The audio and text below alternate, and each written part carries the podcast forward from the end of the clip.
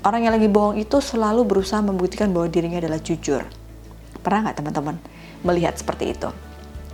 Kadang-kadang kita itu nggak tanya, tapi dia ngomong, iya sumpah suar demi Allah. Kadang-kadang sampai kayak gitu ya. Kadang-kadang orang yang berbohong itu butuh tenaga buat berpikir lebih banyak gitu. Dan dia itu akan bercerita terbalik.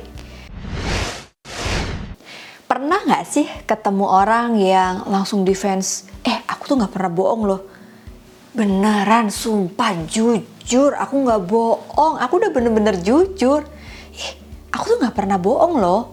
Aku tuh selalu jujur loh. Emang kamu pikir aku yang ngomong? Oh enggak. Pernah nggak sih teman-teman ketemu orang yang kayaknya terlalu meyakinkan kita bahwa dia itu jujur? Well kalau emang pernah dan kamu ragu dia bohong atau jujur, kamu ada di video yang tepat nih buat ditonton sampai akhir. Assalamualaikum teman-teman Asa Channel, apa kabar? Sehat semuanya? Dan di episode kali ini aku akan ngebahas satu fenomena yang cukup sering ditanyain sama netizen tentang kebiasaan berbohong. Itu sebenarnya secara psikologi ada nggak sih Mbak Narisa? Emang ada orang yang nggak sadar kalau dirinya lagi bohong? Atau dia sadar tapi sengaja? Bisa jadi iya, bisa jadi enggak tapi secara spesifik aku akan ngebahas sebuah gangguan yang memang secara patologi dia memiliki sebuah apa ya kebiasaan berbohong disebut dengan mitomania. Pernah dengar? Kalau kamu pernah dengar, coba nih amati. Mitomania ini adalah salah satu atau yang disebut dengan pathological liar. Dia berbohong tanpa ada tujuan. Jadi orang ini tuh memang ya udah, dia tuh sampai nggak ada niatan Bahkan dia nggak tahu manfaatnya dia bohong itu apa. Cuma bikin mereka happy dan lega aja. Bisa jadi mereka melakukannya secara tidak sadar. Nah, ada beberapa tipe-tipe orang yang berbohong. Berdasarkan kebohongannya nih, teman-teman bisa deteksi. Kita akan bahas tentang kebohongan dan si pembohong ini ya. Yang pertama ada orang yang tipenya tuh exaggeration Ex exaggeration bener gak sih ngomongnya? Exaggeration exaggeration bener gak sih? Oke okay, bener ya kalau salah aku dikoreksi ya teman-teman. Jadi exaggeration ini adalah uh, tipikal kebohongan yang sukanya tuh lebay, melebih-lebihkan sesuatu fakta yang kayak iya sumpah demi Allah tau gak sih itu gajinya gede banget gitu ya. Padahal sebenarnya begitu kita datang ya elah segitu doang tuh misalnya. Terus yang kedua ada yang justru kebalikannya, dia berbohong dengan menghindari atau menghilangkan detail subtle. Jadi dia kayak white lies gitu loh, nggak cerita ke semuanya. Kayak misalnya aku tuh kemarin ketemu sama uh, cewek kamu loh. Terus dia itu lagi datang sama uh, papa mamanya gitu. Tapi kamu tidak cerita kalau dia datang sama cowok yang lain. Untuk menjaga perasaan temanmu itu. Atau mungkin kebohongan yang dibuat kayak Iya kemarin waktu itu aku terlambat gara-gara bisnya nggak datang. Tapi kamu nggak cerita. Kalau kamu telat juga gara-gara ada cowok yang kamu lagi tungguin datang di samping bisa telat. Jadi supaya nggak ada masalah, kamu berbohong demi kebaikan, ngilangin fakta atau detail. Pernah kayak gitu? Nah, yang ketiga adalah outright. Jadi seluruh yang diberikan itu adalah kebohongan. Semua cerita dari awal sampai akhir belum lama ini mungkin ada beberapa cerita yang kita dengar ya tentang kebohongan yang berbalut investasi dengan berbalut motif tertentu. Nah kalau kita bicara soal motif kebohongan itu ternyata nggak semuanya untuk meraih keuntungan. Bahkan mitomania ini dia berbohong tidak ada manfaatnya untuk mereka. Apa aja sih motif-motif kebohongan ini? Yang pertama adalah altruistic lies atau dia membantu orang lain dan dia melakukan kebohongan demi prososial dia gitu demi solidaritasnya. Yang kedua adalah conflict avoidance lies atau dia menghindari konflik dengan yang lain. So akhirnya daripada konflik dia lebih baik berbohong.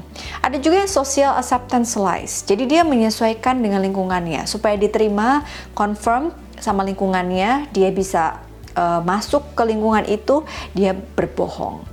Ada juga yang motifnya itu self gain lies. Jadi dia menguntungkan diri. Nah, mungkin tadi yang investasi itu lebih ke self gain lies ya. Kebohongan yang memang menurut riset yang ada di uh, literatur ini salah satunya uh, predicting the acceptability and likelihood of lying di mana jurnal ini 2008 tentang personality and individual differences menarik ada beberapa motif tentang kebohongan yang teman-teman bisa baca lebih lanjut. Ada juga nih orang yang dia itu kadang berbohong kalau diperlukan aja. Jadi occasionally. Jadi sebenarnya orang ini nggak pebohong, tapi emang kadang-kadang perlu aja untuk bohong. Terus ada juga yang kompulsif, tipikalnya dia nggak sadar dan tanpa berpikir atau ngontrol perilaku dia. Bahkan ini tuh muncul karena kebiasaan.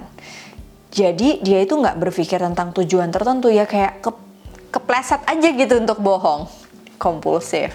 Nah, yang terakhir nih baru patologis. Jadi memang dia itu memiliki gangguan, berbohong tanpa alasan khusus yang bisa jadi dilakukan secara tidak sadar dan itu membuat mereka senang.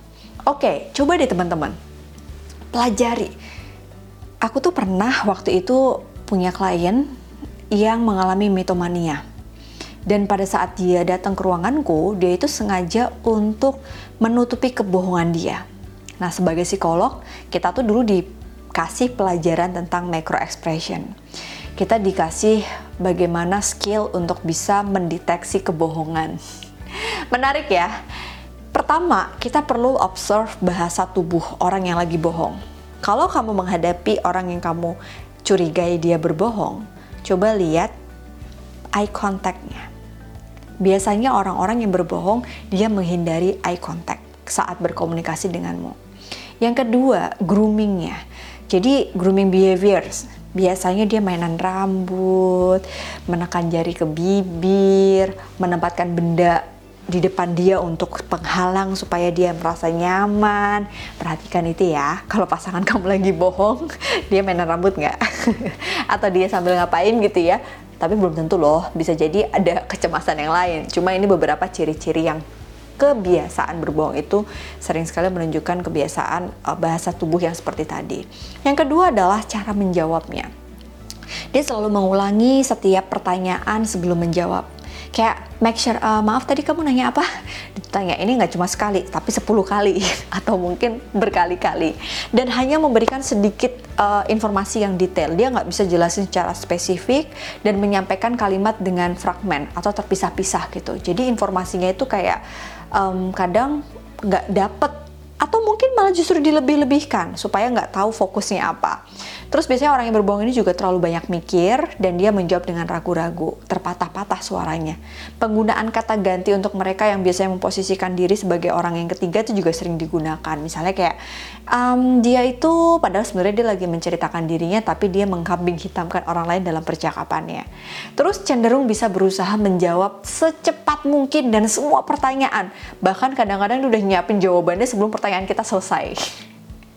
tapi nih Biasanya orang-orang ini juga punya satu ciri ciri-ciri yang sama. Orang yang lagi bohong itu selalu berusaha membuktikan bahwa dirinya adalah jujur. Pernah nggak teman-teman melihat seperti itu? Kadang-kadang kita itu nggak tanya, tapi dia ngomong, iya sumpah suar demi Allah. Kadang-kadang sampai kayak gitu ya. Tapi ada juga yang emang beneran dia jujur, tapi emang gaya komunikasinya seperti itu. Tapi coba amati dari bahasa tubuh, kemudian runtutannya. Nah, makanya nih untuk bisa mengidentifikasi ke, uh, kebohongan mereka, biasanya nih ya kami uh, juga sering kedapatan klien yang dia tuh memutarbalikkan cerita gitu kan supaya mendapatkan pembelaan kita nggak boleh jahat semuanya orang bohong terus kita nggak mau menangani dia kan nggak mungkin kita sebagai psikolog diminta untuk netral yang kadang yang aku lakukan nih ya teman-teman coba deh minta dia buat bercerita urutannya itu dibolak-balik jadi misalnya dia cerita A nanti habis itu coba satu jam kemudian kamu tanya kayak e, tadi kamu bercerita seperti ini dibalik urutannya.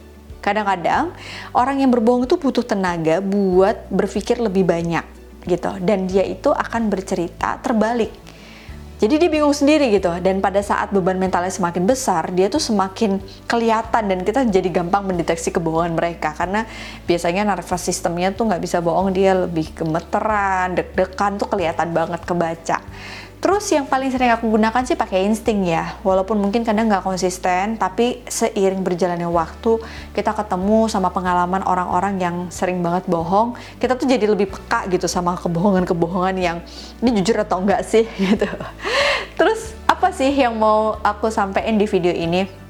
Well, most often we are uh, sering banget kita tuh kayak nggak tahu ini tuh bener-bener bohong atau jujur ya. Kadang-kadang kita membuat uh, bohong itu sebagai sesuatu yang easy aja untuk kita sampaikan supaya uh, kita tuh nyaman. Padahal sebenarnya untuk menyampaikan kejujuran itu walaupun gak nyaman, tapi kejujuran itu penting banget untuk membuat sebuah hubungan itu bisa diselamatkan.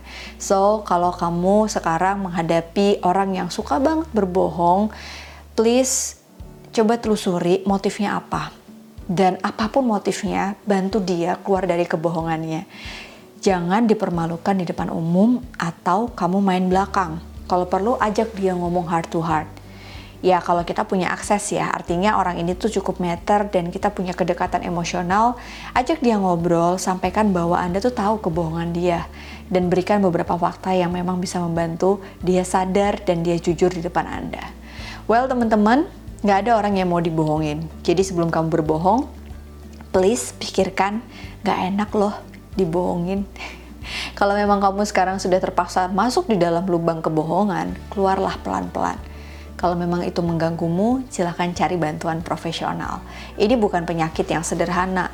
Ini bukan hal yang kamu bisa gampangkan. Kebiasaan ini akan mengubah kehidupanmu. Bahkan dengan kebiasaan buruk ini, kamu bisa kehilangan berbagai kesempatan penting dalam hidupmu. Ini bukan penyakit yang hanya sekedar, cuma, hanya.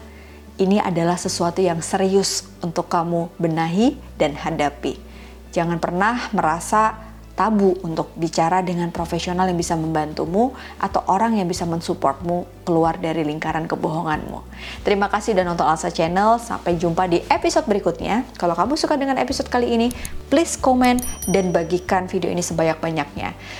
Kamu juga bisa tag IG aku di analisa.widianingroom atau juga tag APDC Indonesia untuk tahu konten-konten tentang psikologi dan pengembangan diri. Bye-bye.